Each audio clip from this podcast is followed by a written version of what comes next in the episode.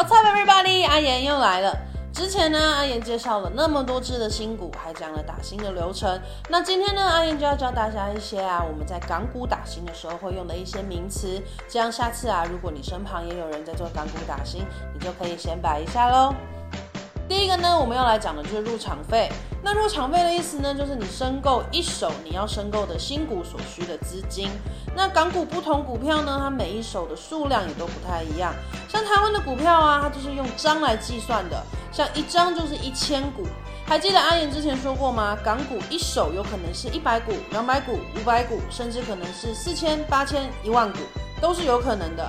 那每一张股票的入场费呢，在券商的 A P P 里面也都是看得到哦。而散户的公开认购呢，它都是按照区间高价来认购新股的，所以呢，入场费就会等于申购价格的上限，然后去乘以你一手的股数，最后再加上中签费。接下来呢，我们要讲的是新股的发行价格区间。那香港的新股啊，它的发行价在申购的时候，它只确定了一个区间价格。比如说像今年四月底上市的康方生物，它的区间价格呢，就是每一股是十四块八毛八港币到十六块一毛八港币。最后啊，因为太多人要去认购康方生物了，所以啊，它的发行价最终的定价是十六块一毛八的港币。再来呢，就是公开认购跟国际配售，还有回拨机制。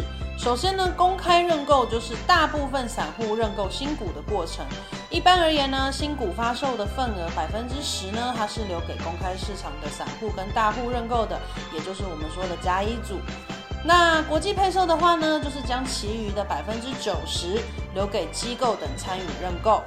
接下来是回拨。回拨呢，它就是根据新股发行它的公开认购，还有国际配售的一比九的比例，来根据公开认购的热度来进行一个调整。那一般公开认购呢，它如果非常火热的话，它就会根据认购的热度，然后把公开市场的发行比例调整为百分之二十、百分之三十、百分之四十或百分之五十。那整个调整的过程呢，我们就叫做回拨。接下来呢是超购倍数，那顾名思义啊，超购倍数就是新股的认购金额来去除以募资额的倍数，而公开发售的认购倍数呢，是指公开市场的认购金额，当然这个认购金额是预测的认购金额，来去除以最初留给公开认购的那百分之十的募资额的倍数。那我们来举个例子，A 公司呢，它计划以九到十块钱的港币来发行一亿股。最初呢，它留给公开市场的份额呢是一千万股，那么最高的募资金额呢就是一亿港币。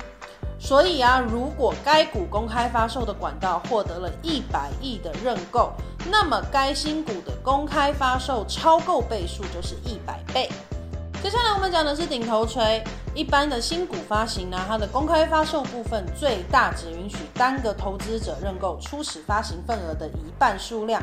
按照这种最大可认购数量认购的投资者呢，就叫做顶头锤投资者。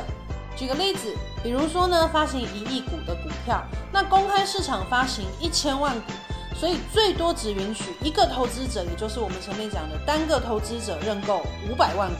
那顶头锤的投资者呢，代表了公开市场最看好该新股，并且真金白银投入的投资者。